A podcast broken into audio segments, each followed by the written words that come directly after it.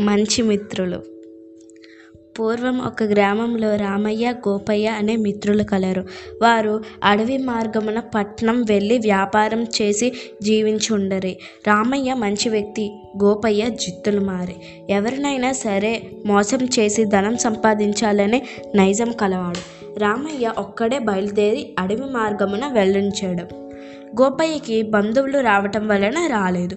మార్గమధ్యమునకు వెళ్ళగానే పులి అరుపులు వినిపించగా పారిపోయే ప్రయత్నంలో అడవి దారి తప్పాడు. అర్ధరాత్రి దాటింది. అడవిలో ఒక రావి చెట్టు కింద విశ్రమించాడు. ఆ చెట్టుపైన దయ్యం అతన్ని చూసింది.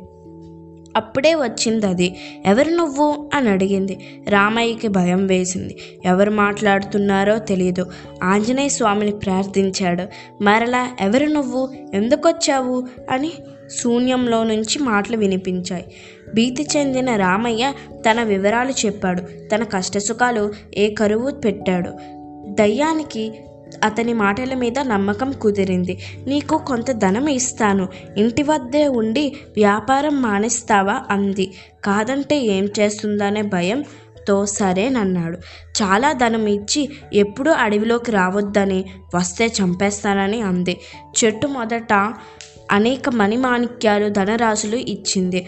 ఊరు పొలిమేర వరకు సాగనంపింది. రామయ్య ఇంటికి వచ్చి ఆనందముగా ఉండసాగాడు. గోపయ్య రామయ్యని పిలిచిన వ్యాపారానికి రానన్నాడు. గోపయ్య ఒక్కడే వెళ్ళి వస్తున్నాడు.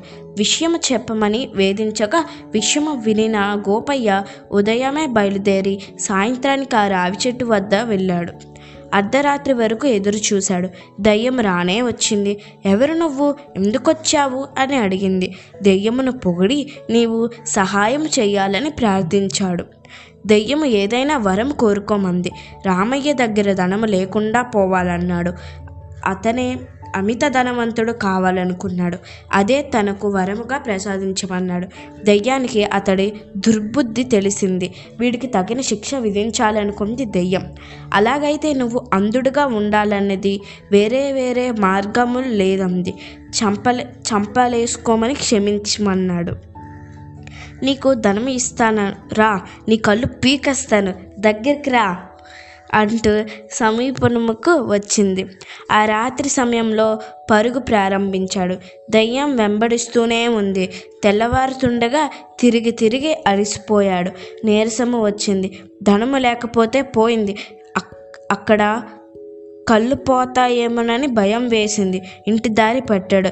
జరిగిన విషయం రామయ్యకి చెప్పి క్షమించమన్నాడు. రామయ్య మిత్రునితో ఇక్కడే వ్యవసాయం చేసుకుందాము. ఎవరికైనా కీడు తలపడితే మనకే అపకారం జరుగుతుంది. అన్యాయముగా ధనము ధనము అపహరించాలనుకుంటే మనమే దరిద్రముతో అనేక కష్టములు అనుభవించాలి అని హితబోధ చేశాను. ఇద్దరు అరమెరకలు లేక వ్యవసాయం చేసుకుంటూ మంచి మిత్రులుగా పేరు పొందారు. కొంతకాలమునకు వారికి తగిన కన్యలకు వివాహం చేసుకొని సుఖ సంతోషాలతో పొందారు.